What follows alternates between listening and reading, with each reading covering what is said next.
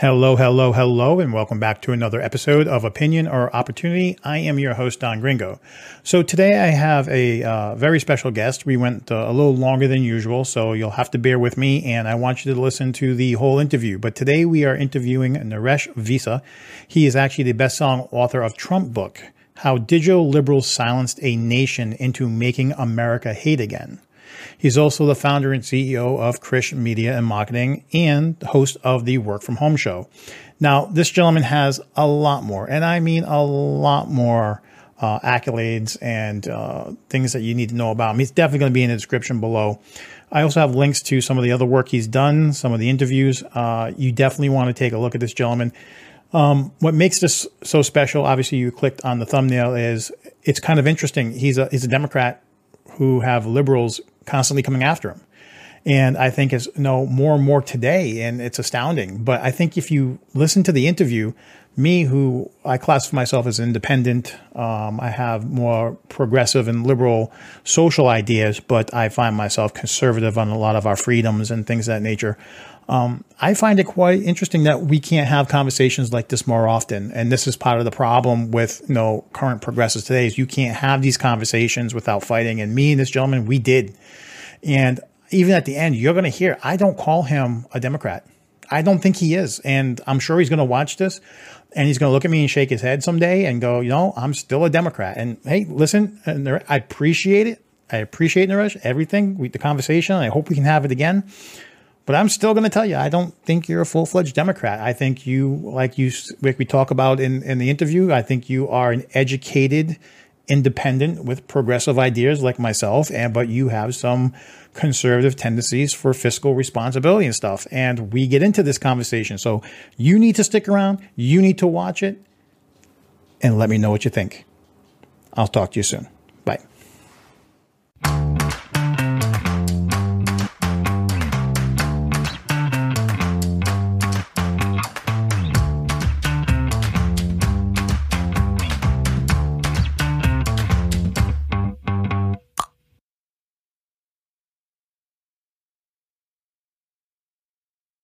Okay. So let's start off with why don't you introduce yourself? Sure. My name is Naresh Vissa. I'm the best-selling author of the book Trump Book: How Digital Liberals Silenced a Nation into Making America Hate Again. Founder and CEO of Krish Media and Marketing. That's a digital marketing agency, full service, as well as the startup real estate investment firm Krish Capital, which focuses on single-family real estate investing. Host of the Work from Home Show podcast, started it in March of 2020 and now have close to 13,000 listeners worldwide. In the year 2020, I was attacked by the radical left after being featured by several national media speaking out against Marxism and socialism. And so uh, I'm sure we'll get into some more details and in depth about the attacks that I faced uh, on social media, in person, digitally. Uh, I even had to contact authorities about a death threat I received, uh, and uh, am, am, willing to to um, expose the radical left for what it is, and I'm not going to back down. I'm looking to fight for freedom and liberty and the U.S. Constitution and what this country was founded on, and I'm not afraid of it. So let me ask a question because I, I, think we need to start off, um, and we've talked about this not that long ago. But let's let's let's start off with the beginning. The beginning is though for you is, is quite different. Um, the left considers you right, but are you right? I, I didn't think I was right. Uh, so uh, by right we mean on on the political spectrum. I'm Correct, actually yeah. socially and uh, fiscally, federally liberal uh, my, my, I was kind of raised in a libertarian uh, education, libertarian ideas, the philosophies of F.A. Hayek, Milton Friedman, um, and uh, Ayn Rand. The, the, one of the first huge books I ever read was The Fountainhead, and that led me to read Atlas Shrugged in 1984 which is really, really good books on classical liberalism, which John Locke talks about, which again, John Locke was a huge influence on the, the British form of, of capitalism and what ended up becoming the U.S. Bill of Rights and Constitution. And so I consider myself to be a very liberal person. I don't judge. I'm open minded to all types of people, all ideas. But that's not good enough for today's today's left, the modern, the neoliberal is very different from the classical liberal. The so, so before we get there, so you're a classical liberal. So we're going to call you more along the line of an originalist, right? Uh, in philosophy. Yeah, an originalist, and and you even said for, for those who are new to these terms, because there might be some people lost. You know, what are you saying? You're ta- naming all these people I've never heard of. Look, uh, to put it in easy 2021 language, I'm pro gay marriage. I'm pro any marriage. If you want to marry your computer desk or your computer, go right ahead. That's what makes you happy. Go right ahead. Well, but look, it's not my business. That's right. that's that's up to the individual and the person that they're marrying. And so uh, I'm I'm very liberty oriented in in that sense, socially liberal.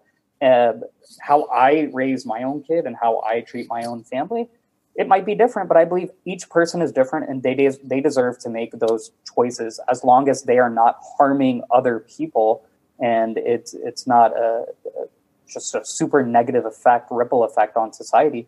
Be my guest. Do whatever you like. Federally, so, would you consider yourself socially liberal but fiscally conservative? I mean, I mean, no. no. So you so don't believe that you should be able to pay for what you're trying to do? That's a little different. So um, no, because because if you look at a state like California, which is the fifth largest economy in the world, and they have they're on the verge of crashing from debt and companies leaving. I mean, once you turn around and throw debt into the equation, they're not as strong as they appear on paper. I'm absolutely fiscally conservative when it comes to state budgets, municipal budgets, but when it comes to the federal budget, we're talking about a very, very different monetary system than what a state has. The federal, the, the federal government has access to resources, to printing presses, to the world reserve currency, which a state like any state, any of the 50 states don't have access to. So I'm actually open. Again, the liberal side of me is very open to these ideas. And this is largely because I got my butt handed to me uh, by listening to the uh, kind of Milton Friedman libertarian concepts of yeah, inflation, know, which I, never look, happened. I look at that. I look, I look at that. That that no, and, and I hear no. Obviously, we've talked in the past, and I've said on my show, I'm I'm married to a first generation immigrant, green card holder Mexican. I I am very when it comes to social issues, I am uh, I am more liberal. I, I believe that no, when it comes down to social issues, we should always be trying to move forward. But the problem I have with today, and especially with a lot of these stimulus packages, is when you look, and I'm not talking just the one they currently passed, but when you look at the total amount of money in circulation today, 37% of the money in circulation was been printed in the last eight months, which mm-hmm. leads us down a path to inflation, uh, high inflation. That's what you think. That, that that's what you think, and that's what I thought in 2008, 2009. So, what did I do as a college student? I asked my father, I said, can you give me some money so I can invest in gold and inflationary uh, asset classes? And like I mentioned earlier, I had my butt handed to me uh, because the inflation did not, the, the, mass inflation they were talking about, and gold is a good barometer for that.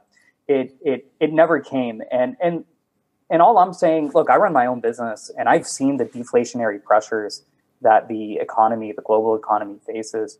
So I'm actually on the deflationary camp because uh, technology is catching it. Technology is the most deflationary invention ever created. If you look throughout human history, yeah, and but technology, I, I, can't, I can't, I can't see inflation not happening. And, and if you're looking at it from a world aspect, because you keep saying world economy, you know, um, in the next five, ten years, China passes us, and China's going to pass us. China's going to pass us, and there's no way to stop it because they have one thing we don't have, which is people they have a larger number of people. So mm-hmm. when you talk, when soon as their market beats ours, there's no way for us to compete on the same scale because we don't have the same amount of people that can buy stuff. They don't have the same amount of people that can produce stuff. We don't have the same amount of land that they do. I mean, there's just a, a lot different. So when you talk about it, there's a lot of other um, aspects that have to be taken into play when you're talking about world economies because there is no doubt about it. China is going to be this. Everyone thought back in the day England was going to reign, and then look, England does not reign the supreme any longer. Um, hasn't for quite some time. So no, no empire lasts forever. And I'm not saying someone who served in the Marine Corps that I'm not pro United States. I'm just looking at it from a logical um, place. We don't manufacture here in this country no more. They have all that.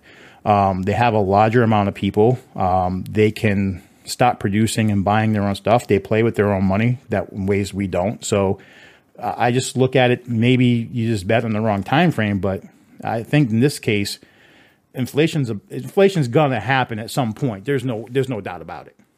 We're, well, inflation over a 30 year period uh, or over any period, of course, you're going to see inflation. But this mass inflation that people like Congressman Ron Paul, Rand Paul, and Peter Schiff, and these uh, somewhat fiscally conservative economists have been calling for, it just it just never happened. Again, just look at the price of gold.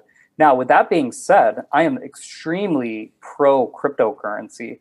In fact, I'm heavily invested. Instead of doing gold this time around, I heavily invested in crypto, and so far the dividends have paid off. And I'm long crypto. I think uh, crypto is is a good, and by crypto I mean Bitcoin or mm-hmm. maybe some crypto related stocks, like uh, one of the biggest crypto miners in the world, MARA, uh, a few other stocks that I'd recommend. But um, I think over the next 20 to 25 years, crypto is going to continue to take off as the price of Bitcoin goes up and as companies and governments and the world accepts crypto as a form of of of value or sorry a form of payment and a storage of value so the problem I have, the problem I have with that, and the problem I have with a lot of this money, I'm, i know I got ten years on you, and of course I've talked to people who are a hell of a lot older than I am, but money isn't worth anything. It's paper not, money isn't anything. Digital money's not worth nothing but what the banks say it's worth. Period. There's nothing hard about it. There's there's not enough gold in Fort Knox. There's not enough gold anywhere to to to uh, uphold what we have. When we went off the gold standard, we we shot ourselves in the foot. Period. The end. I mean, even Texas in the past five years has turned around and started doing their own kind of Fort Knox, we'll say, for precious metals and stones and things of that nature. If if and I just did this with Daniel Miller um, you know, if if Texas were to leave tomorrow and form its own government, which you know obviously Texas has been talking about for quite some time, and they've had their own money, it would be worth more than the U.S. dollar. Period. Probably. Oh, definitely. And, and by the way, I do predict that in my lifetime, not my parents' lifetime, but in my lifetime, that a state or a group of states will leave the union and, and secede. And I think the first one will be Texas and I think it'll do it alone. Texas is ready to do it, but the problem right now is Texas is facing a crisis where it's becoming more and more. It's becoming bluer, and that's not true. This is the problem with politics and, and, people who think they're they're big on politics. Listen, you can carry all the major cities you want, and if you really look at Texas, it's the Texas Triangle. You can carry Houston, Austin, San Antonio. Eh, I'll give you four, and Dallas. But Texas is so goddamn big. It's like Pennsylvania. You got Philadelphia, right? And you got uh, Pittsburgh. Those are blue. Everything else is red. So if all the if all you Democrats want to come to Texas and go to those cities, go ahead. You're still surrounded by red. Period. The end. And here's the kicker: Texas has uh, simple majority rule. So if Texas wants to leave, Texas can leave by just over fifty percent of the vote. Period. And There's nothing nobody can do about it. Well, so, I'll tell you this. Uh, one, so, one of the issues, I look, I, I, would love for Texas to stay red, but if you look at the uh, the recent results in the in the election, Trump carried Texas fifty two percent. This is the smallest amount that a Republican has carried Texas.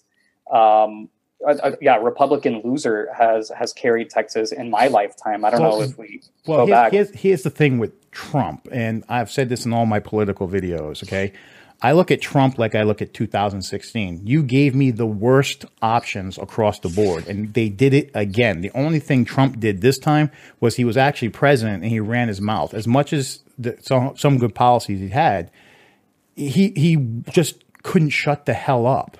And if he would have done his stuff and not wow. been so vocal on anything, if they was kept off the phone and stopped tweeting and everything else under the sun, it would have been viewed a lot different. I know of a lot of Republican people, and I am, I am definitely an independent-minded person because I don't stand on social issues the same way uh, major conservatives do, and I don't obviously stand with liberals on everything they stand for.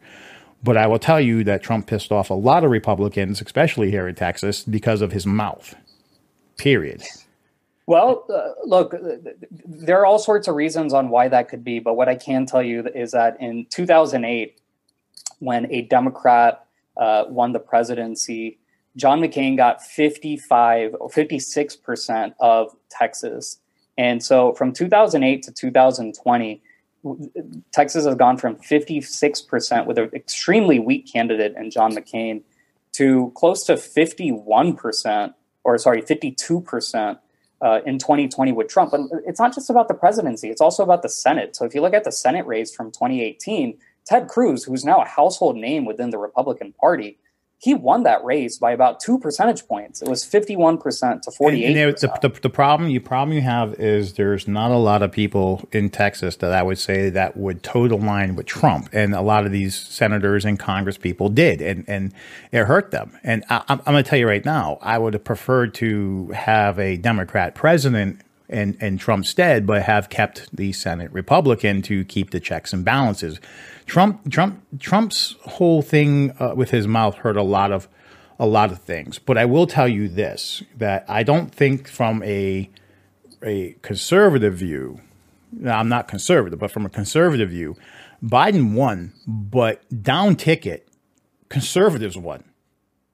That's what they're saying right now. Definitely in the House races, that was the case for sure. The overall, if you look at what was expected, what was predicted, the Republicans did extremely well. Yep. But this yep. Georgia race that's coming up by the time we publish this interview, uh, Georgia will will probably be decided. But if if the Republicans lose both of those seats in Georgia, this is a complete failure of an election for the Republicans because they lose the the Senate. They're they're already they've already not winning the House, even this though they did already of a failure of election. Period. With you know, I'm not going to sit there and say there was widespread voter fraud, but there was obvious situations of voter fraud that were actually on video and stuff. And you know, my problem here is this: um, I think, I think, you know, states need to start taking their own responsibility and start weaning off the socialist teat of the federal government because now the problem I have here, and this this election is not going to heal America. This election is just going to divide this, this this this division between uh, Americans further. And the reason why is this. I believe that Pennsylvania and other states were wrong when they turn around and change their laws by executive order and not by law. Okay, by legislative order, yeah, they, and, and or sorry, by judicial right. by judicial order instead of legislative, right. which according to Article right. 2, Section 1 of the Constitution, the legislature needs them. And, and you wonder as a citizen, how does that happen? I mean, it, don't people know the law? Correct. And, and, this is this is what I'm trying to say. So I don't think this was a good thing. I think this is just going to cause a bigger stir. And someone who served in, in the U.S. Marine Corps, I'm telling you, this is going to be a problem because this is a problem for me. But the difference between the Marine Corps and most branches of government, Marine Corps is a lot like Texas. And I am from Massachusetts, which is a very liberal state. Okay. Um, but I have the Marine Corps is a lot like Texas. And, and, and the Marine Corps' motto is God, Corps, and then the country. And Texas is kind of like that. You know, Texas is about, you know, God, Texas, and then, you know, you're welcome. You join Texas, United States. You know, that's that's their mentality down here. And I think a lot of the people leaving these other states, once you come here and you're in Texas, you have a, view of what the country used to be. And when I say that is this, Texas has something that I used to laugh about when I was living in other states, Florida, New England, and the many different states, I used to laugh because you see it on TV and you hear about it. This big thing of there's Texas and there's the rest of the United States. It's actually goddamn true down here. like you go everywhere, and there's that thing called Texas pride. And when you move here, and I've been down here uh, three years as of this month. I actually moved here in January three years ago, right? And I will tell you, Texas pride is real. And that is what this country is missing.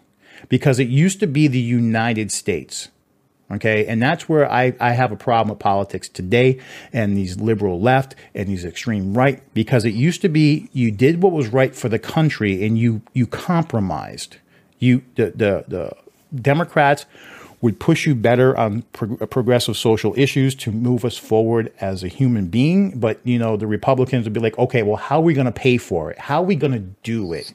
Where's the infrastructure for this, right? They were the mind and your your Democrats were the heart. And then you you you compromised on issues. And yes, it wasn't a perfect system, but it sure the hell was better than what we have today because now today we're so much infighting that what is the idea of the United States? And and I will I'll ask you this question. If you were living in a state like I am, so let's, let's put this I'm living this. Daniel posted this question to me. So here in Texas, and I'm not saying Texas should, but I think Texas. Well, I'll, I'll, I'll, just say this: I'm born and raised Texas. In, okay, in so ready, and I so live in Florida now, which is so even more Texas, red. Texas. Texas overpays the United States government and gets a reimbursement, partial reimbursement on the money it overpays to the federal government. Right. So Texas has a Texas has its own military. Texas has everything else. Texas has what six or seven of the top 100 universities in the world. Um, Texas money would be worth more if it ever left and created its own money. Texas has land. Texas has everything oil, a lot of your Fortune 500 headquarters. It pretty much has everything you goddamn need. So, with that being said, if Texas can and could stand on its own, let me pose a question to this then. Why, if Texas was not part of the United States, what is the benefit today for a Texas to join the United States? Well, today, uh, again, the, the, whole division aspect that you were talking about, this is a recent phenomenon. When I say recent or the last 10 years or so, that's when the, the division has been I'm 10 years older than you. I'd give it another 10 on top of that. You think it's about 20 years? I guarantee you. Because well, when I got when I got in the Marine Corps, I can tell you this: it's it's definitely growing up versus coming home, um, a much different mentality and attitude um, from what you and I think maybe the phenomenon here is, you know, what you're taught as a child and what you grow up to see becomes two totally different things. Um, well, I just don't think the the division or the revolution, so to speak, is as great as it was in the 1860s. And eventually, I do think it'll get. I, I don't think we're getting better as a country. I don't think I, I do think that states like Texas and Florida, eventually they're just going to get tired of, like you said, paying into the federal government and not getting anything back and saying, you know what, screw this. I can I can just go out on my own and we could do this on our own. Who says that we need the federal government? We can have our own military. We can have our own currency. Uh, this is, you know, we don't want to pay for New York's problems or Pennsylvania's problems or California's problems, which is currently happening right now, and they're all run by Democratic leaders. well, my, at- my problem here is I'm so tired of the uh, of liberals turn around floating all these things like Russia. Russia is such a big problem. You know, in the numbers, when you look at the numbers in the world, not land, but numbers, and we call it GDP. And I'm sure a lot of the oligarchs are stealing the money, but even when you look at that, so Russia's a huge country, was our Cold War adversary, the whole nine yards, right? Big superpower, blah blah blah. But when you look at them financially, they're number 11 in the world. Italy yeah. beats them. Canada beats South Korea them. beats them. but, I mean, and here's the kicker.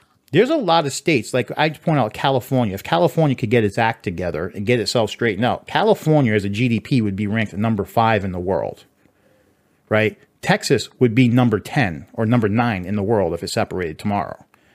I mean, I just can't see every time someone wants to tout Russia, Russia, Russia, um, where, how, how are they paying for all this and their and all that land and everything they got and doing all this? They're such evil, but yet they're number ten. Japan is bigger than them, for God's sakes. I mean, I could show you land wise and population wise smaller countries that beat them. Right?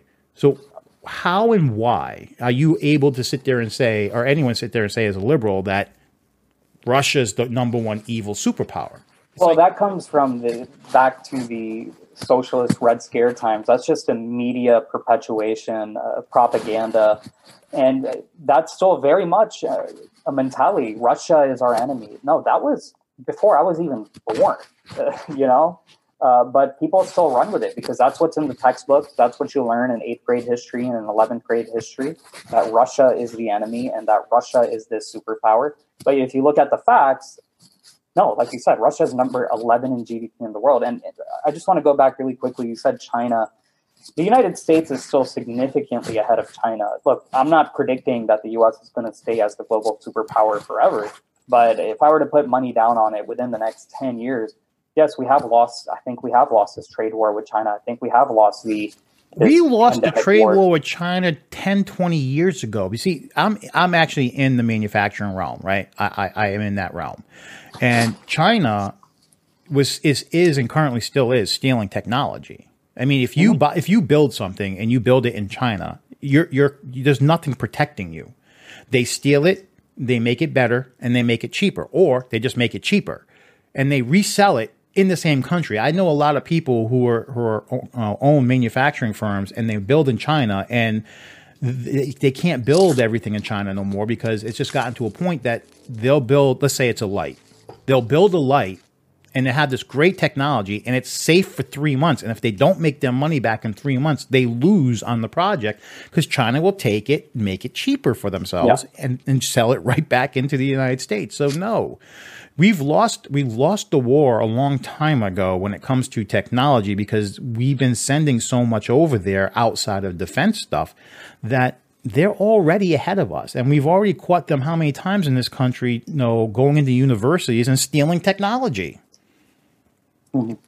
right? And you would think at some point and i blame i blame the american people you vote these idiots in every single time. You vote these goddamn same senators and, and Congress people in, and you allow this game to be played. You know, I'm not a revolutionarist, but at some point, you know, um, I hate Hollywood, but even Hollywood gets it right once in a while.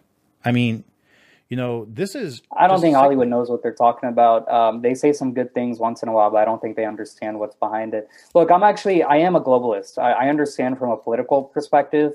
If you're a politician and you say outsourcing is good and uh, having cheaper products come in from China and Korea and India is the way to go, no one's going to vote for you. Uh, so that's why I'm not a politician and I run a tech business. I have a technology you, business. You say that though, but they already did it. Yeah, yeah, they did already do it but no, that's the liberals. That's the liberals. That's that's that's the liberals. Those are your globalist people. That's the liberals. Turn around, and and the the one major factor for maintaining power within any country is you be able to you know manufacture your own shit. You know, during World War II and, and whatnot have you, you know, these automakers turned into, you know, military, you know, machine makers, you know, or plane makers or whatever have you. I mean, Look at Detroit now. Do you really think if we went to war tomorrow that there's a Detroit to help us out? No. No, no, not at all. I mean, Detroit's so so again, war. we we outsourced all this stuff. How long to reestablish all that stuff? It's just not possible. You know, and you know, we bring in all these other companies from other countries and we give them tax breaks to come in here to be able to do stuff cheaper. It's like, well, what about the people that are here? Why don't you make that cheaper? You know, it's funny. Yeah, well, once again, when it comes to a free market uh, economy, it's not free. It's not fair. I, that's the one. That's the one statement, and I don't like Trump. That's the one statement I do believe set everyone back. If you want to make it fair, let's drop all tariffs, European Union, everything. Let's yeah. drop it to zero. Right? Let's do yeah. zero. Let's do yeah. zero. Let's be free. And then let's see what happens. But no one liked that idea. How many people jumped on that idea? Not one of your globalists did. But not that's one. because, like I said, as a politician, that's uh, political suicide. You're not going to get votes if you're saying, "Oh yeah, we're just going to outsource your job overseas." Look, we, my company, I've made a living over the last. I started it in 2013. I've made a living off of the outsourcing. I've seen it firsthand, and from that perspective, if I'm able to generate a profit, then I'm able to hire more workers. And when you're running a business, I don't care if the worker is based in the United States or based in the Philippines or in India. It doesn't matter to me because my business, I'm trying to make, earn a living and the job needs to get done. So, but I own a um, business and I'm telling you right now, it matters to me. It matters to me what where where where my business goes. It matters to me, and I think that's the difference. It also depends on what you're actually in business for, right?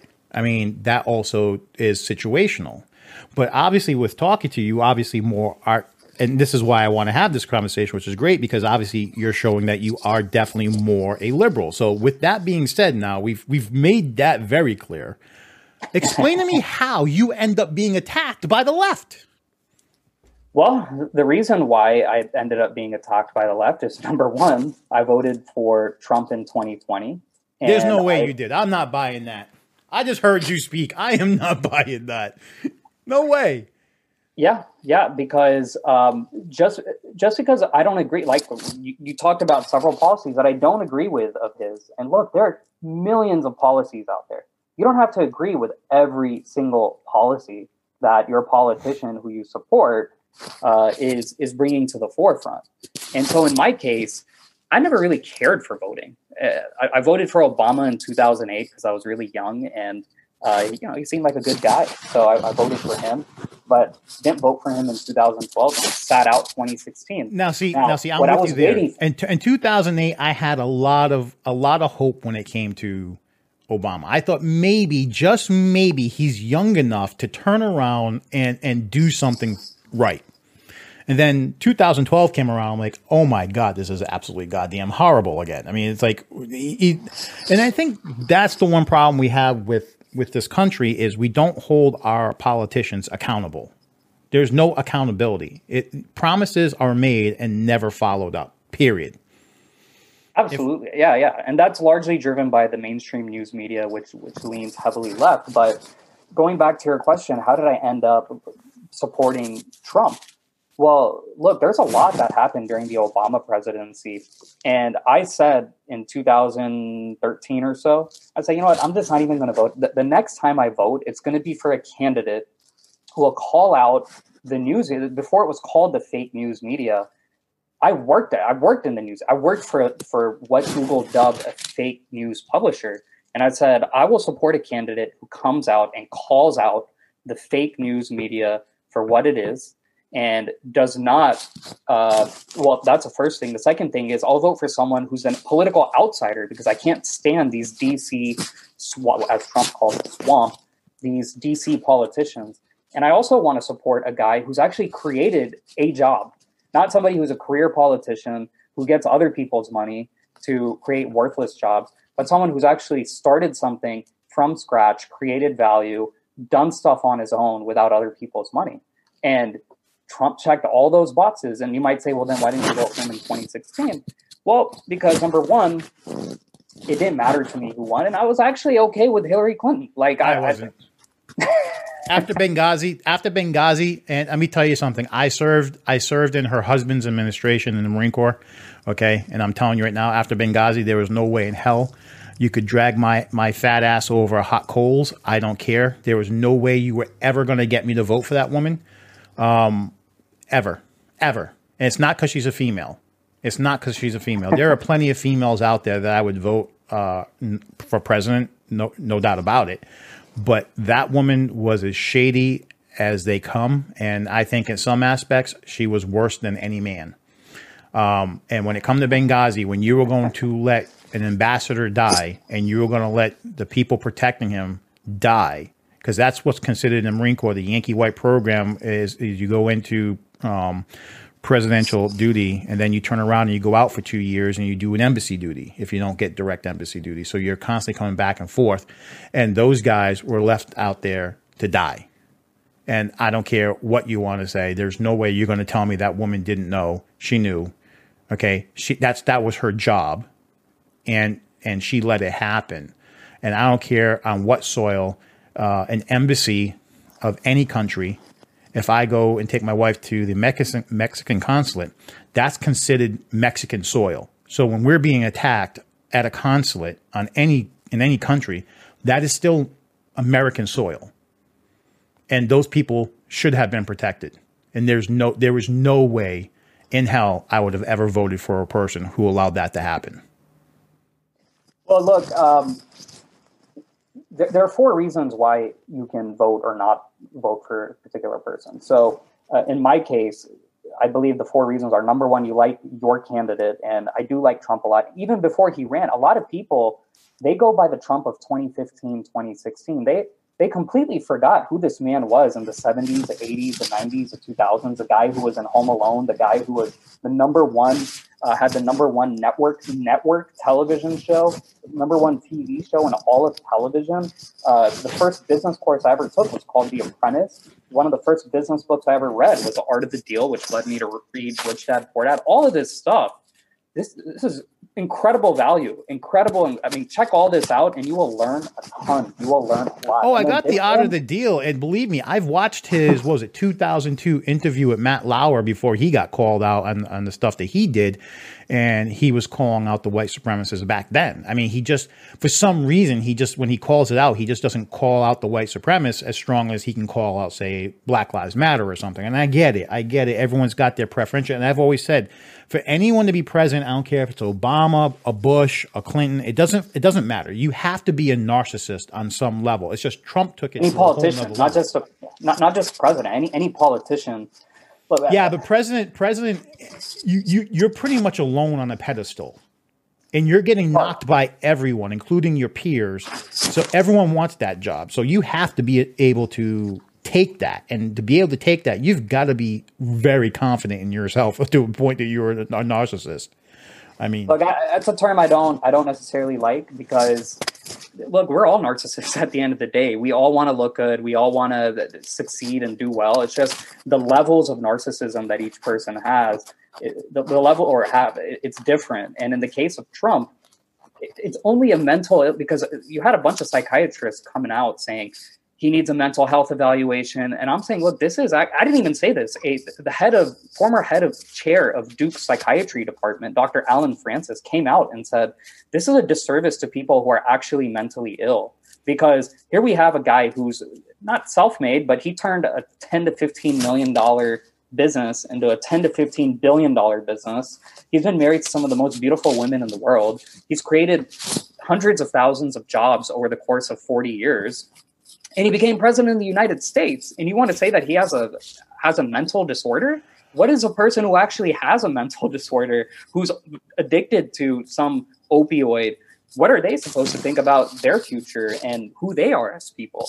And I completely agree. It, it, it's a huge disservice to just go around calling people having mental disorders. Look, they're politicians. They have to love themselves. They have to want the power. It's a part of the job. If, if, if you don't want that power, like Bernie Sanders, look, I don't agree with his politics. Bernie, Bernie, I, it's the one. Listen, I, I I'm an independent, but there, Bernie Sanders, man, I, I, I don't care who you are. The guy hasn't held any long term job except for being in politics. He's done pretty much nothing. He came close to being president twice and gave it up. And you know what? The funny thing is, he never gave any of that money back. He sure the hell made money doing it, right? And that's what I, I find so hilarious with Sanders followers is, you know, you you expect him to give you all this free shit when he becomes president because he's going to be a socialist president, and I don't see that man giving you your money back. He kept every goddamn dime. He's a, he's millions and millionaires now, right? And he's like, "Oh, well, I did it from grassroots. I'm I'm made by my people." Sure, they paid you, and you did not pay one dollar back. And it was the funniest thing when he turned around and had to give them a living wage, and then all of a sudden their hours are cut. Come on. But, uh, I'll say this about Bernie. Man. I'll say this about Bernie. Uh, and, and I knew a lot of people on the Bernie camp in 2016 who switched over to Trump. And, and he, some people were like, a lot of the liberals were like, how the heck can you go from Bernie to Trump? Look, they were both genuine individuals.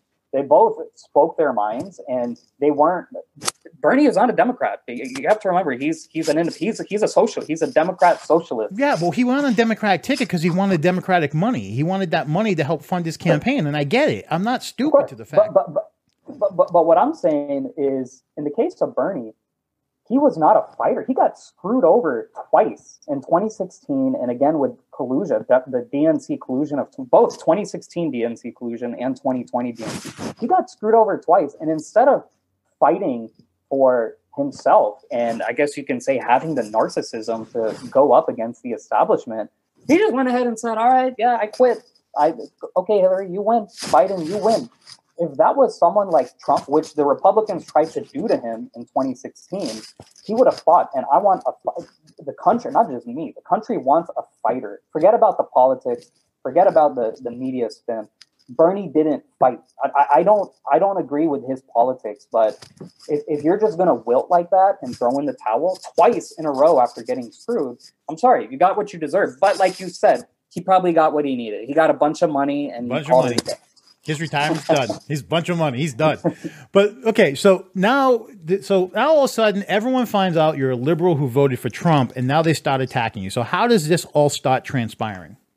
Well, the reason why is because the uh, Democrat Party and the liberals have completely gone so far left and off the map that now I'm if you're a centrist, like you said, you're a centrist, you're now considered right wing not even a conservative, you're considered a right wing. And how did this happen? Well, first off, I started speaking out against many of these movements, like BLM, like the uh, defacing and taking down of, of statues. Uh, I mean, statues of Abraham Lincoln being defaced and taken down, statues of Gandhi, the father of my motherland, being taken down because they're apparently white supremacists or races. Yeah, don't you tell me and you have the same skin color? Can't you tell? I, I've, I've been called a white supremacist. Some people said I had surgery to change the color of my skin and that I'm an operative for the deep white state, whatever that means. And uh, to me, that's just it, it's just ridiculous. And that entire to me, it's a mindset. The late uh, psychiatrist Dr. Lyle Rossiter wrote a book called The Liberal Mind, and I don't get off to going to a protest and taking down statues and thinking that I accomplished so much in my life. But that is what the party has turned into. Two over two billion dollars worth of damage in the year 2020 two billion dollars. Peaceful protest bro. Your people and, called it. Your people called it peaceful protest. And it's and every time i say that the left the left says oh yeah that did happen. But there were also this there was also this other side of peaceful protests and there were and i drove through some of them and i'm just looking and i'm like what do you people think you're accomplishing? Like you want the police defunded? Are you kidding me? The first people i'll call when there's a problem 911 there's no question about it. That's what you well you know i like charles barkley's response. Did you see his response? No. Charles Barkley was funny. He came out and he was like, and, and Shaquille O'Neal agreed with him. He goes, you know what? For all you people who want to defund the police, you go ahead and do it. But people with money and then rich white people, they're not defunding their police. We're going to keep them. So you go ahead and you do what we'll you our, want. We'll get know? our own private.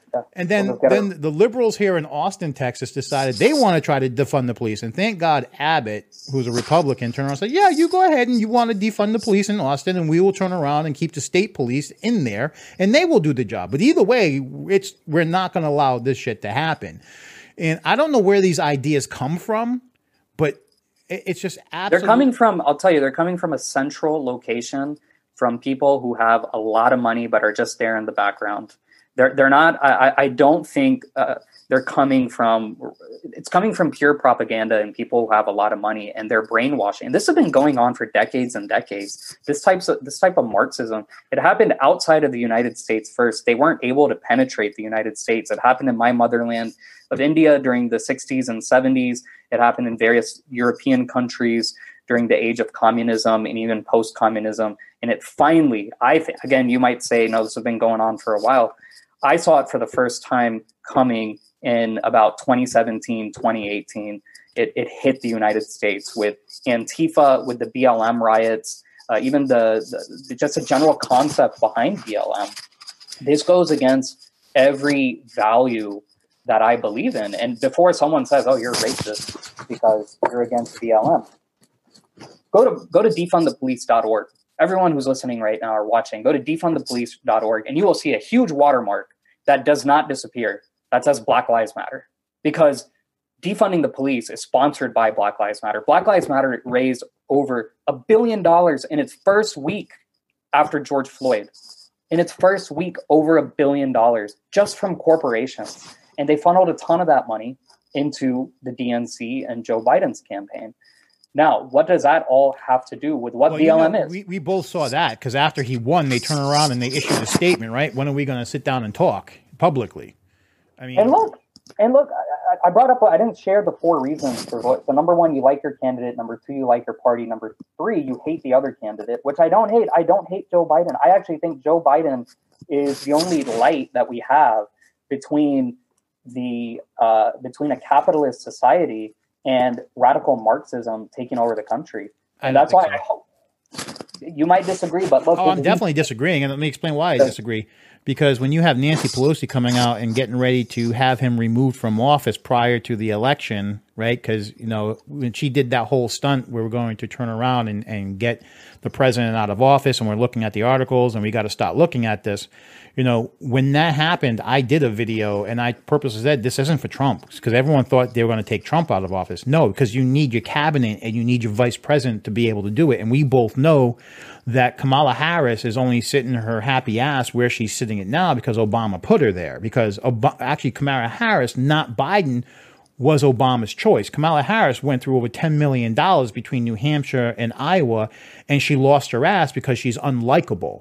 And then she turns around, comes out publicly, calls out Joe Biden as a racist, and then turns around and says she believes his sexual, um, you know, people who are you know, accusing him of being a sexual predator, and she believes him, and now all of a sudden she's his sidekick, and then Nancy Pelosi coming close to the election as we're going to get him out of you know, the president out of office, Congress, you know, we need to look at this. This wasn't never meant for Trump. This is going to be to take Biden out Biden's going to keep a lot of the war chest that he's accumulated when running for president. He's going to leave Kamala Harris some of it. He's going to take that fucking money and run. And now we have the first female president, period. And Obama helped put her there. That's, that's the situation here. I guarantee it. The only problem you're running into is that they lost so many seats in the House that all these people who were promised cabinet positions can't get them because then you have to go into elections and uh, new elections, runoff elections and shit like that, where guess what? You know, there's a possibility that the Republican may pick it up and they can't afford to lose it. So there's a well, lot, look, of, it, lot of it, stuff going on.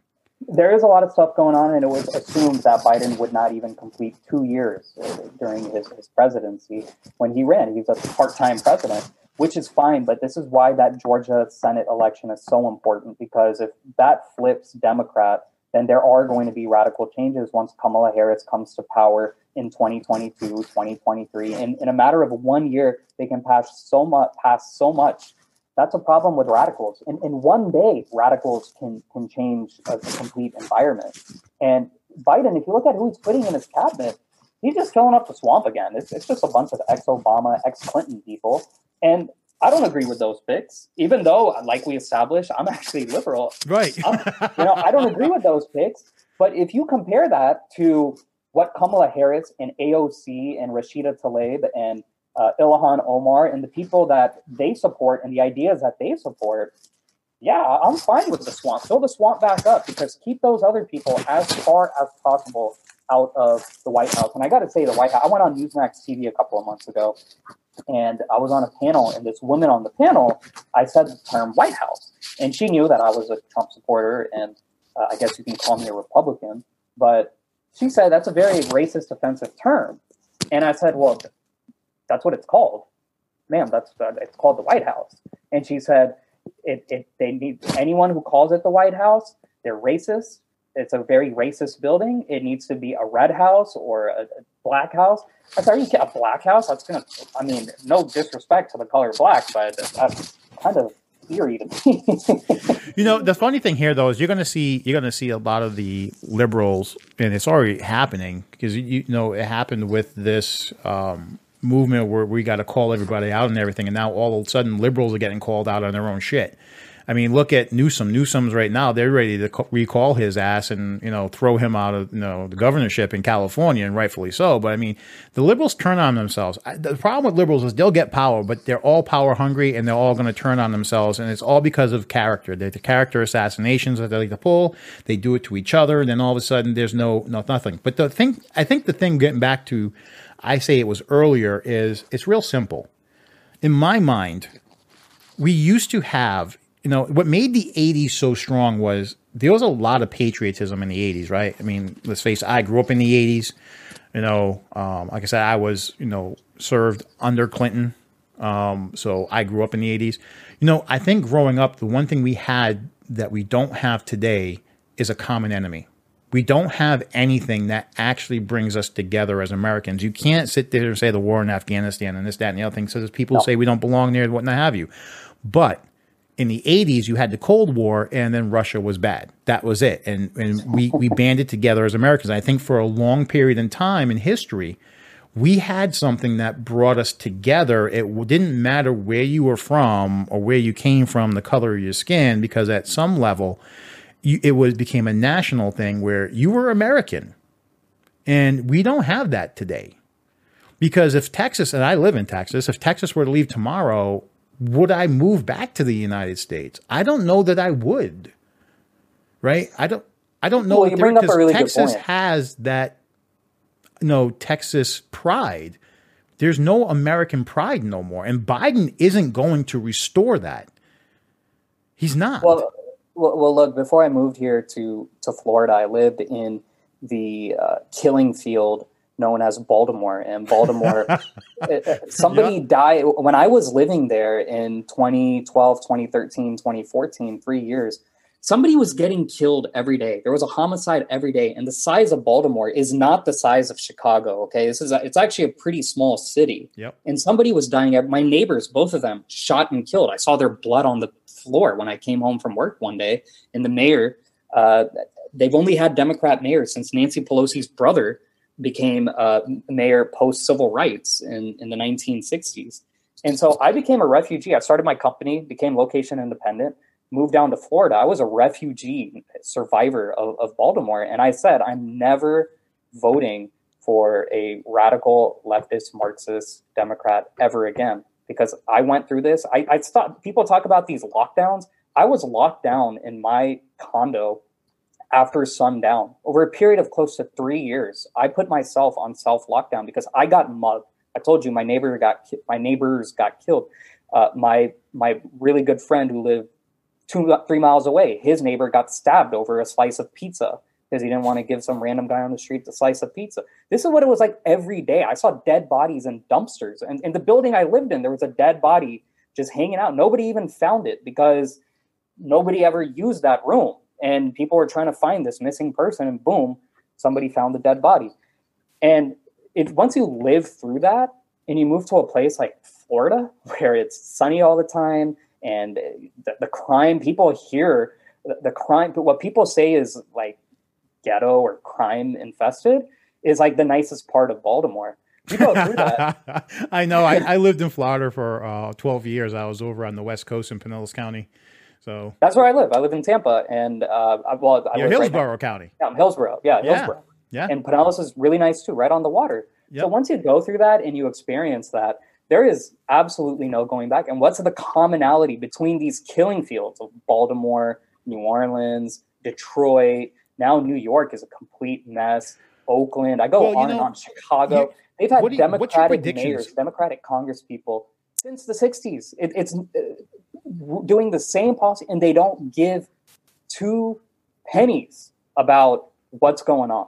But what's your, what's your what's your prediction when it comes to say like let's take Illinois, New York, and um, California? You got an exodus of companies leaving. You've got an exodus of people of of of uh, financial uh, value and influence leaving, and what New York is over thirty five billion uh, dollars uh, less in in financial value because that's you know people left that of value. Well, they're screwed right now. New York is absolutely screwed because the property commercial real estate has completely plummeted due to the virus. And how are they going to raise their property? I mean, how are they going to raise their funding? Dude, they get so much through property tax now the landlords aren't going to be able to make their payments.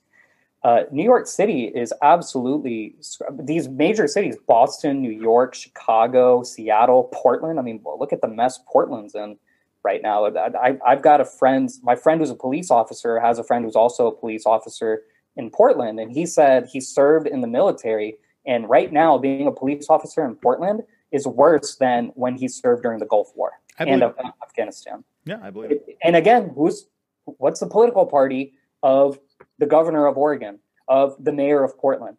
Just take a while. Every place that I told you about, who are the two? What are the political parties of the two senators of New York, the governor of New York? or the. But you know, but you know, we we're talking political parties here. No, but the problem is, is both parties have made it so hard for a third party to come up. It's not going to happen. Look, look. That I consider myself a third party who now identifies as a, as a Republican. Um, it, it's just it, it's bipartisan. That's how it is in most countries. You, you got one or the other. And if you're someone like Bernie Sanders, you can't run as an independent. You have to go to what you're more aligned to. And now he created a major problem within the Democratic Party after because the Democrats did not do well in the House races. There's this huge division. There has been this division for a while where you have Nancy Pelosi, who's part of the the more centrist establishment Democratic Party, and then the Rashida Tlaibs, Ilhan Omar's, AOCs of the world, who are a part of the let's defund the police, let's get rid of gender, let's get rid of men. Uh, and that's what I'm completely against. I mean, you know, I just don't know. Listen, a lot of things are good ideas on paper, right? And everyone wants the world to be better.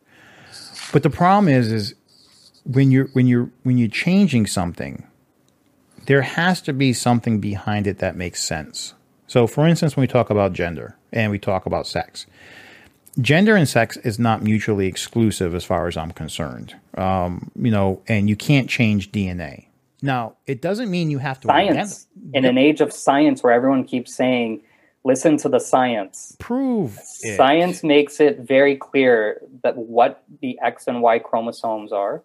It, it's very clear what, right. what the science says. Right. Yeah. no one believes in scientists. I get it. But my, my thing is this. So we've talked a lot about many different things. You've been attacked. The world's going nuts, but we have 10 years between us. So what is your solution? What do you see is going to be the solution that fixes a, not all problems because no problems are, are ever going to be completely fixed, but what brings this country back together? I don't think you're going to like my idea. No, uh, I, am open to all ideas. That's why I have this show. I'm not being judgmental to anyone. I want you to get your idea out. I want you to say it for what it is, and I will ask you questions, and I will also offer my idea. I, you know, people may not like mine. So, uh, look, I believe in that, uh, in the idea, well, really the founding principles of this country when it comes to individualism and individual rights and rugged individualism which goes against this collectivist idea of mass surveillance and having people walk around with, with vaccine cards and you must stay at home, be locked down. Uh, I believe in individualism in the sense that you are responsible for your own health. You are responsible for your own situation, your own family, your your your children, your your, your mortgages, making your payments, your job, the money that you make, you are responsible. And that's the philosophy that I was raised with, coming from a family of immigrants. There was. Yeah, but I'm going to say this. I'm going to say this today, and I'm not trying to be rude to my own culture and where I was growing up. But let's face it, uh, a lot of times when you come from another culture or another country or whatever have you, there is a lot of I want to say old school philosophy because of the fact that you know you come from a place that maybe doesn't offer as many resources or things of that nature. So you have to be more self-made. You have to be more responsible, right? And let's face it, you come from another country, but being poor in the United States is not like being poor in a third world country. Absolutely not. I being mean, poor in the United States means having a smartphone, living in an air conditioned, right. you know, apartment, uh, having free healthcare, having getting free food. there's so many. I'm not saying it's great to be poor. No, it's I, I did not no, grow up. I'm not poor. saying that, but we, we but, both understand that where you come from where you were born versus this country's mentality that you are, I would call an old soul. You were raised to be self sufficient, to go out there and take advantage of any opportunity offered to you. It doesn't mean you can't be liberal, but you definitely got to get out there and work your ass hard and and take advantage and make something of yourself and and take care of yourself. Yes. I mean, yes. And, so and a lot of a lot of things today, let's face it, the younger generation is not and that is of huge concern. And and that's why my solution is and i say look you may not agree with this but i can't believe people disagree with it because people have disagreed with it. And that is the solution is for people to build wealth and long lasting relationships for the next generation so that our children can compete against the trumps and bidens and clintons of the world with more than just marches hashtags rallies prayer vigils. I believe you should choose yourself and those around you, not the you know the, the mayor, or the president, or whoever. It doesn't matter. I mean, it kind of matters, but really, you should focus on yourself and your situation. What matters is who you surround yourself with, and only you and those around you can make the real impact in your life. But and where so, does it start? I mean, you, you, it's a great idea of being, being self reliant, but you, you still have to give me an idea of, of how to make it happen. Where does it start? Look, there's a lot that goes into what you just said. It's getting educated. That doesn't mean getting a bunch of degrees. That means starting businesses, creating value, uh, so that when the next coronavirus hits or the next recession hits, you can stave that off. It's building long-term wealth. It's um, it, it it's just knowledge attainment and constantly seeking to improve yourself and improve your knowledge. Having discussions like what you and I are having. It, it's it's a lot of different factors, and I'd recommend some books to so people can learn some more. Read the Seven Habits of Highly Effective People by Stephen Covey, one of the most successful nonfiction books of all time, and you'll get lots of ideas of how you can improve yourself in your own situation. But my other solution, which you're not probably not going to like, is if it ever reaches a point, and I did this, I, I, lived in Baltimore and I said, screw this, I'm out of here. And I moved out and I was ready to get the hell out of the United States. But I said, you know what? I heard Florida, I heard Tampa is a good spot to be. Let's try it out for a year. Because otherwise, I was on my way to Medellin, Colombia, or Chiang Mai, Thailand. That's what, because I had several friends move out after the Obama uh, reelection in 2012. I had close to 10 friends move out of the United States for good to Argentina, Colombia, Costa Rica, Chiang Mai, Thailand, Cambodia, you name it. They moved out. And they convinced me. They, they were telling me how great their life was and how amazing it was. So I said, you know, I make a pit stop in Florida for a year and then I'll consider the, the, other places. So that one year in Florida turned to two years, and then I met my girlfriend, who's now my wife, and we have a kid. And look, I love Florida. Florida is great, and that's why so many people have been moving down here. But one of your options is you don't have to in the. If if, if you are so in 2016, so many of these liberals said, "Oh, I'm going to move out of the country if Trump gets elected." Never. And none of them did. No. None of them did. Zero. But that's why. That's why more and more after talking to Daniel Miller, more and more of the idea, and I'm not the only one. There's a um, high profile YouTuber, uh, Valuetainment, Patrick Bet David. Um, even he did the whole should Texas secede, and even he agrees Texas should leave. You know, he's even looking at it from a very logical perspective. He's like, yeah, Texas should. There's no reason why Texas needs to be part of the United States and whatnot have you. And he goes, people in the United States would then have an option, not the rich people like him, but normal people would have an option of where to go that would still maintain a lot of the normality of being in the United States, but still, you know, be leave the United States. You know, and it wouldn't be that big of a hop and skip and jump to go to Colombia like you were considering. You know what I mean? Um, but for me, it's it's a little it's a little different. I, I think for me, it's real simple. People are not going to like this, but we're going to need uh, two things to happen. First off, we need to restructure our universities, keep politics out of it. Period. Good luck with that. No, I'm saying I'm just saying this is what it's going to take. Yeah, yeah. Because because you need to get politics out of the universities. I don't care if you're a liberal in your own time or a conservative in your own time, but when you're teaching someone at a university level, you're supposed to be able to teach them to think for themselves.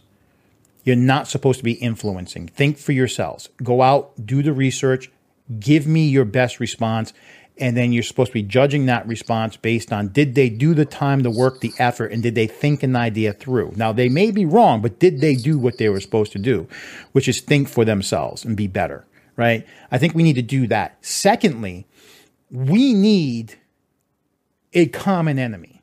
We need something bad to happen to us that will bring us together. No, I'm dead serious. Because you don't think the, one, the virus was bad enough? No. All it did was divide us more, by the way. No, because the one thing the virus did was we, we fought amongst ourselves on what was the best the best course of action, right? So I did an interview with Dr. Scott Johnson, uh, yeah, Johnson, I believe, and he's a Republican um, senator out of uh, Minnesota, which is surprising because Minnesota is going so blue, it's crazy. So they tried to take his license from him like two or three times because of um, his views on the coronavirus. And you know, if, if you watch the interview, like not all deaths are coronavirus related. There's two parts to the death certificate. There's the cause of death and then related to the death. And a lot of a lot of places are putting related to COVID so they can get the extra money. So the numbers are skewed. And he even said it himself, you know. But the one thing he brought up and and which is held true for the most part until something happened in the summer was that when this started, it was never about curing it. It was about um, stopping the curve, the inline. It was flattening out the line that eventually everyone was going to get it. We were going to overcome it. We were going to have our own immunity to this and blah, blah, blah. And then all of a sudden, politically, it went crazy. Now all of a sudden, we're curing stuff. So I don't want to take something that happens inside the country. We need something outside of the country that comes in to happen to us from somewhere else. Because the, the 9 11, even I thought about going back into the service. Yeah. Right I had gone out and I was like, you know what? No, I'm done. And and I I don't like New York City. I'm not a big fan of New York City because it's just overpopulated at the time, and I was just wasn't fun place to visit for me. I don't like big crowds, but even I was like, you know what? Maybe I need to go back. Maybe I need to do my part all over again, right?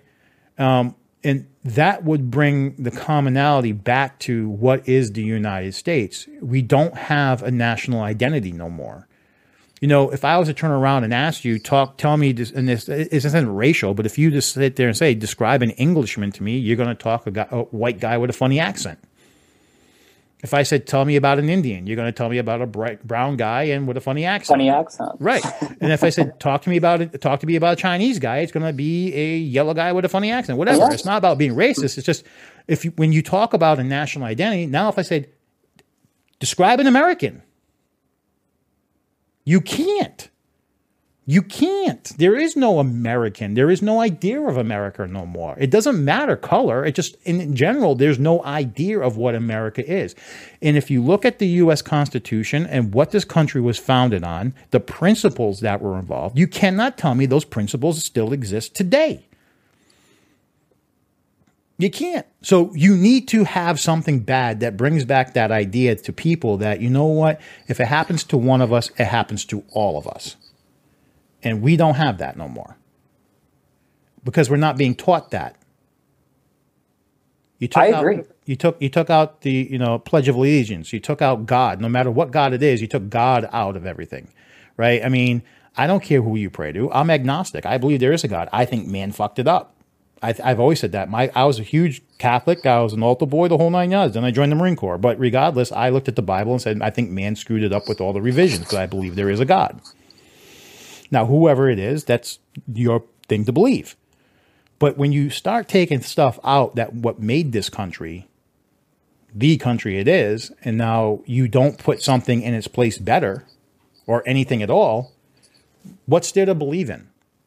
And that's why I think Daniel Miller and some of these other people saying that the United States will not last. I think in the next, you know, five to 10 years, China beats us.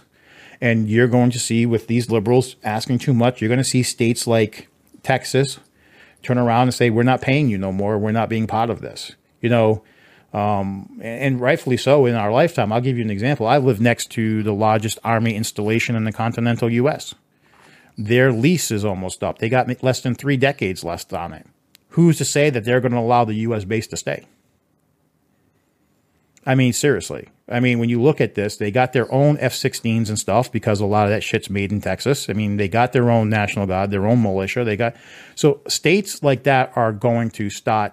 I'm not paying for these social programs. I'm not paying for all these ideas because I'm paying for some other state that can't get their act together.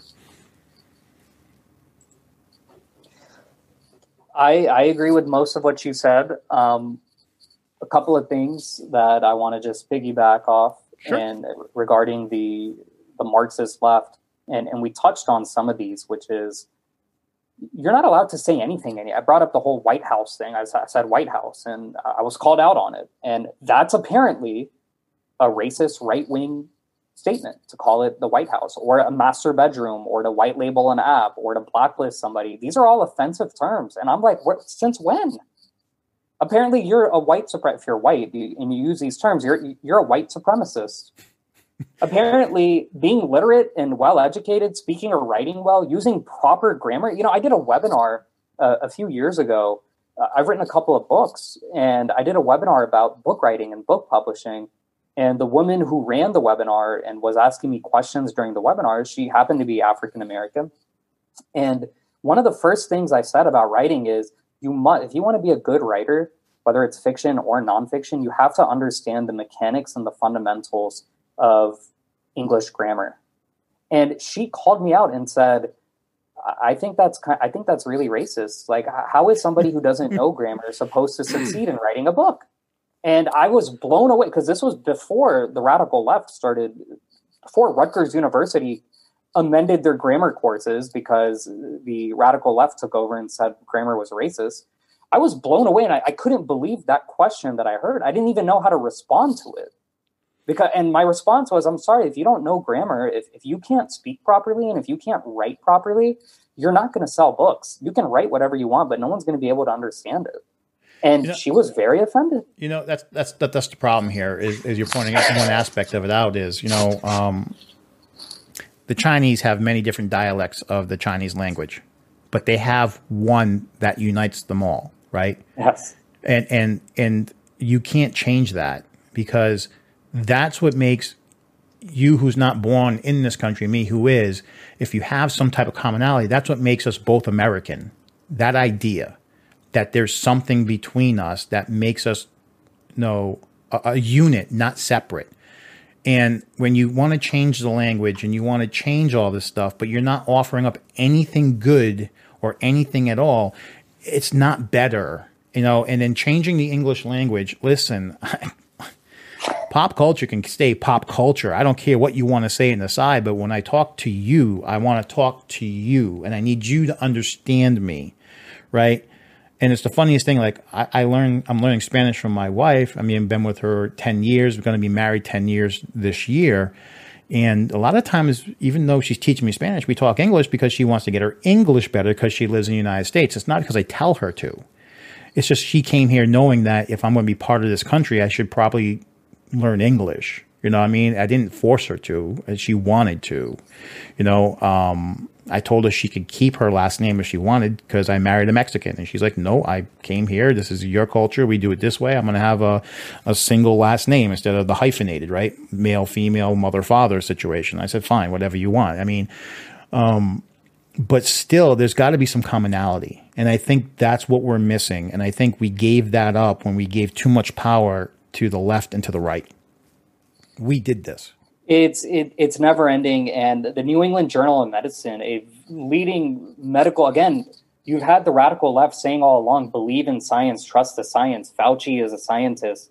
Wear the mask and take the vaccine, and then they come out, and the New England Journal of Medicine publishes something that says that uh, well, first, let's start with Harvard Medical. So, Harvard Medical School came out with a scientific study that women who give birth are called birth givers. They are you, you should not call them women. They are not women because that is offensive.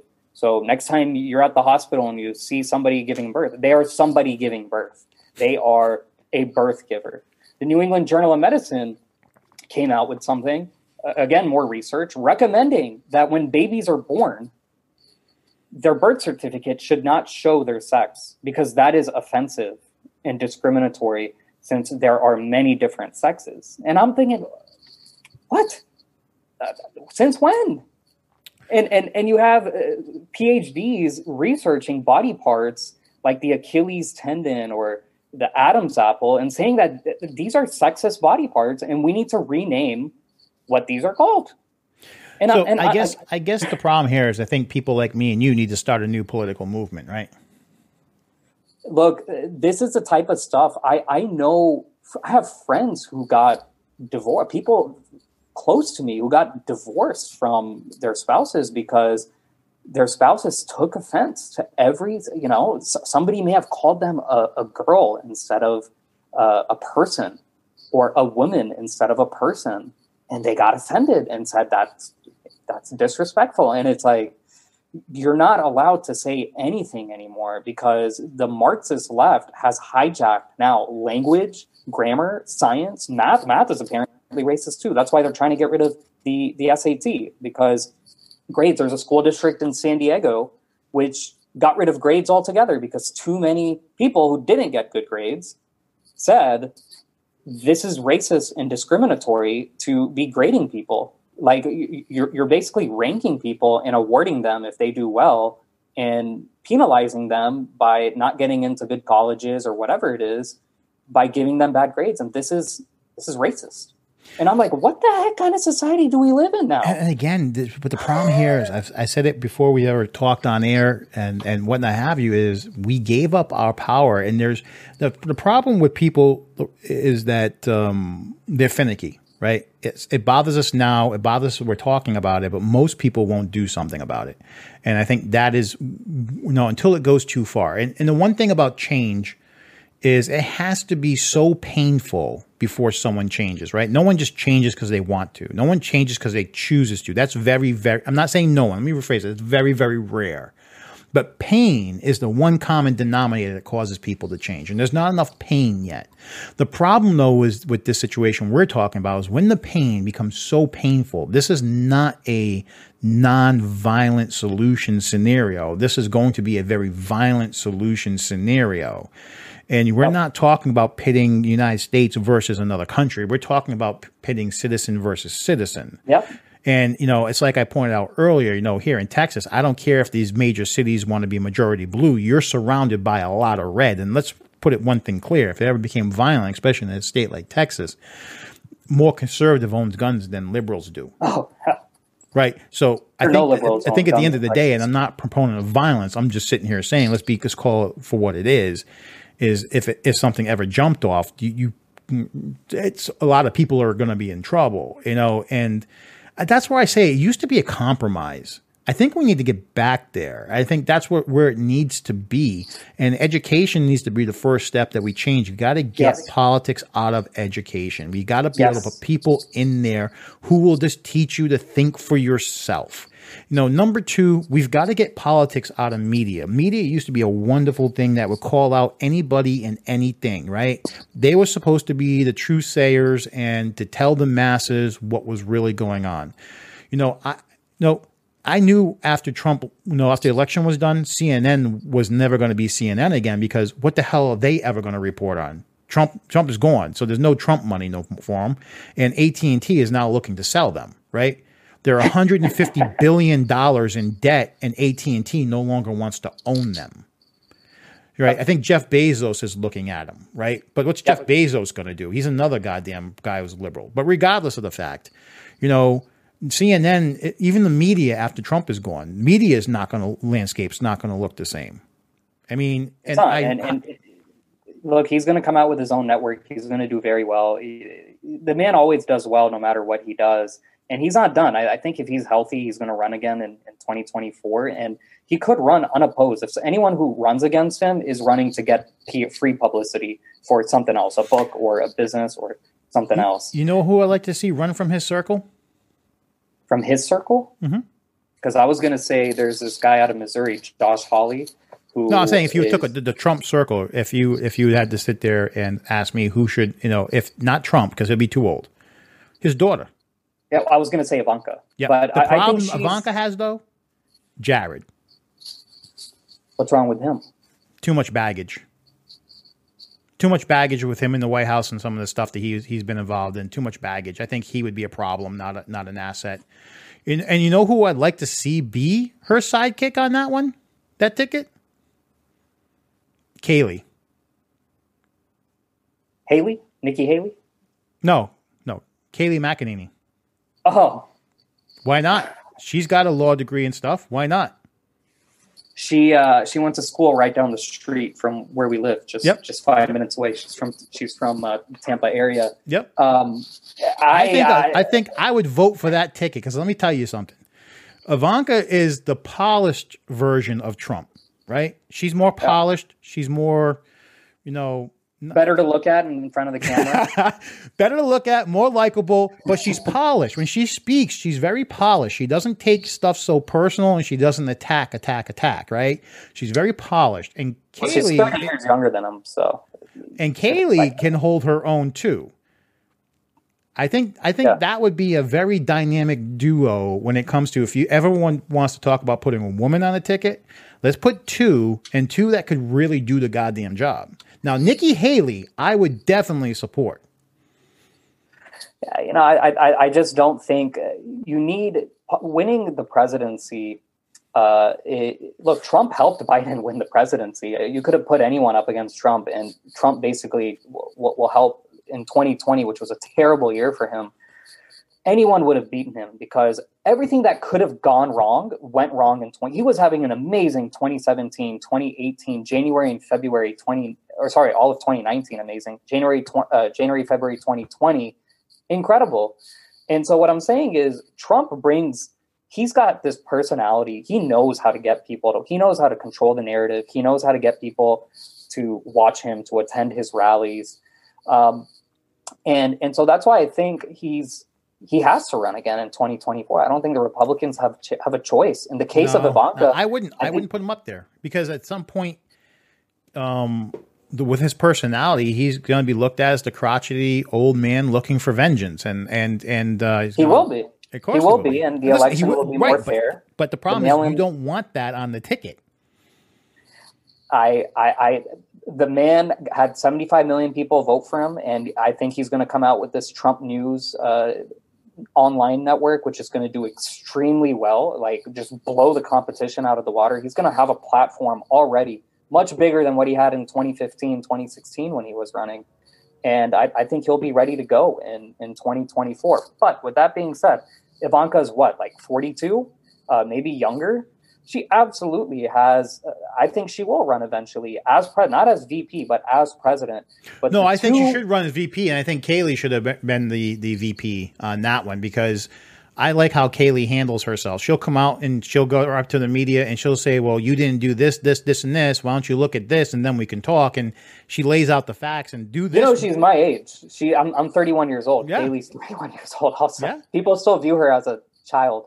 No, But, I um, think. Listen, I think. Listen, there's some people who are ahead of their times, and she's one of them.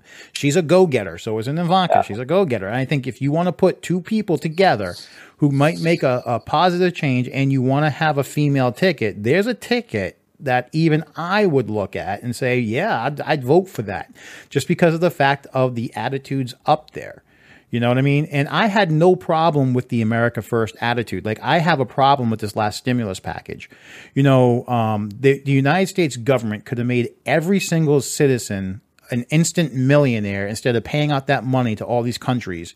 Well, that's politics. Yeah, But I'm saying, but they could have made yeah. everyone an instant millionaire, right? This is your one reprieve in your lifetime from your government in this bad situation. We're not giving the other countries this money. We're going to give it to you. Everyone's an instant millionaire. Thank you so much. Go out and spend the money, build back the economy, right? They could have done it and and they playing with this mess. And this is why I say so at some point, you know, we're going to go backwards in that conversation. I said Hollywood gets it right. Sometimes you just need to burn it all down. Not that I'm a revolutionary, but you know what? We keep, and, and, and, uh, but then again, you look at it and go, well, people get what they deserve. They keep putting these goddamn idiots back in politics. Yeah, yeah. It, it's look, it, we live in a democratic republic, but I will say, within the quote unquote establishment, there are two players who I think are the front running leaders, and they've done an incredible job during this pandemic. That's like I mentioned, Josh Hawley out of Missouri, who is a big Trump supporter. He's the first senator to contest the certification on January 6th. And then Governor Ron DeSantis, our governor here in Florida, has done an absolutely tremendous job in showing up the governors of these huge Democratic run states uh, in, in New York. And in fact, their people are moving down here. And wonderful. No, no, I get it though, but you know, the, the one thing I'd like to see happen, you know, and I think this is what Texas has and some other states have over a lot of uh, states like California and whatnot have you, is Texas has a law in the book that says, uh, you know, first off, that their their representatives do not get paid unless they're in session. Number one, and number two, um, they can do nothing for two years, but the one thing they got to do every two years is balance the goddamn books. Texas can't be in debt. You know, and I think if other states had similar rules like that, it doesn't matter what side of the aisle you're on, because if you have to balance the books, you can't have a California, right? You can't have a state that's so far billions of dollars in debt that it can go under at any point, right? You can't do that. You got to balance the goddamn books. You got to make the hard decisions and you got to do what's right for your people, you know? And I think that f- forces some commonality, right? That because you cannot be, you know, um, progressively liberal, but not fiscally responsible. You can't, you know, you have to have both things to make something happen. And before we ever talked, I said there's one thing I always like to say that as an independent, I'm kind of lucky because I can pick the best of both worlds. But the one thing I've always said that is I don't care how progressive an idea is, wrap it in the Constitution and drape it in the American flag and make it an American idea. And I'm on board. But you got to be able to do that. And I don't think the progressive left sees that. You know, they just don't look at that, that this is just their idea. They've never even read the Constitution. They, they won't even be able to tell you what the Third Amendment is. No, I get that. And, and, and that's the problem because it's all about character, not about substance. So let's talk about you. So you own a media company. So how are you now going to help level the field? Because you're actually not a liberal. I'm going to say this to anyone listening and watching. This guy is lying to you. He's not a liberal. He's an independent because he does believe in fiscal responsibility, but he does believe in progression. So you're misclassifying yourself, my friend. I'm going to tell you right now. You're out there. You should be classifying yourself as an independent. You believe in progression, but you believe in responsibility because that's all I'm getting from you. Yeah, yeah, and and uh, look, I, I wouldn't again classical liberal in the in the sense of thinking and being open to ideas, but there there are certain ideas like we talked about that are just you know dumbing down grammar to where we go. What is this? The, 1984, there was that other uh, short story that uh, it's slipping my mind, uh, but none of that makes any sense. That's how you destroy a society if, if, by getting rid of math, getting rid of grammar. But going back to what can we do, and and I brought up a couple of, of, of solutions. No, I asked what you're going to do. You own a media company, so how are we going to help you start competing? How, what are we going to do here? I'll tell you the, the, the what I'm going to do is continue to do what I'm doing, and that's speak out, come on shows like this, continue to because people have been inviting me, whether it's shows, webinars, spreading these ideas of freedom and liberty and the United States and anti-socialism, anti-Marxism. I'm going to continue to do it. It's all it's fine if the radical left wants to keep attacking me, keep coming after me, try to hurt my business, try to hurt me personally be my guest. Uh, I've I've graduated from that level of of uh, fear, and so many people contact me saying, "Thank you for standing up." I'm I'm not allowed to say what you say. I'm not allowed to. You know, no, I can't say what you like say. This. I can't say what you say. I'm white. You can't. Yeah, you can. And and they white people told me they were like, you're saying things that I believe in and that I, but I'm not allowed to say it because then I'm called a white supremacist. So and then it goes my, back my to this. boss Listen, is you're, you're to speaking out. But what what do we need to do to help you get to the next level? I mean, you're going to give me your details. I'm going to put it in the description below. But what can we do? I mean, you got to have your own little independent network there. You got to stop fighting, my friend. Yeah, well, look, there are a couple of things that that that you can do. First off, I highly, highly recommend that people stay in touch with me, and that's through my website, nareshvissa.com. First name, last name, nareshvissa.com. Get we'll, on my mailing We'll make sure we get that. We'll put it in the description. Yep, and then also my book, Trump book, How Digital Liberals Silenced the Nation into Making America Hate Again. That's done extremely well on audiobook for some reason. It's done well in paperback and Kindle as well, but audiobook, it's done really, really well excellent reviews. And a sequel will be coming out. I don't know when, but within the next five years, a sequel will be coming out that's going to be even better.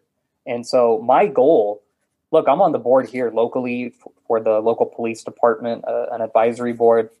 I've been uh, an advisory board member to the former mayor of Tampa Bay, graduated from his leadership program. For everyone, not just me, get involved in your community the ideas and the initiatives that you believe in, like supporting our police, they're so important. If, yeah, if, they are important, I'm looking at you. You're well spoken. You're obviously educated. You're not. You're lying in the beginning by saying you're you're you're uh, liberal. You're not. You're an educated independent who sees that we need to continue moving forward, but we need to be responsible for ourselves. So my question comes back to the same as Ben, and I want to get you to commit to something. What do we need to do besides keep in touch with you to help you move forward and and create your own little network. We need the next Ben Shapiro. We need the next, you know, and if you're going to come out here and do it, then you know, do it. What do we got to do to get you out there? I mean, you got to talk. You got to talk action, not hey, go talk to your police department because you're doing it. You're at a different level than most people. They can go out and say, hey, I want to volunteer, but you're out there in the media now, my friend. You can't hold back. You can't. I'm not back. holding back. I'm not holding back, and I will say this because uh, w- what you're getting at, number one, I've got zero interest in, in actually becoming a politician. I didn't say part- politician. I said spokesperson, media. You own a yeah. media company.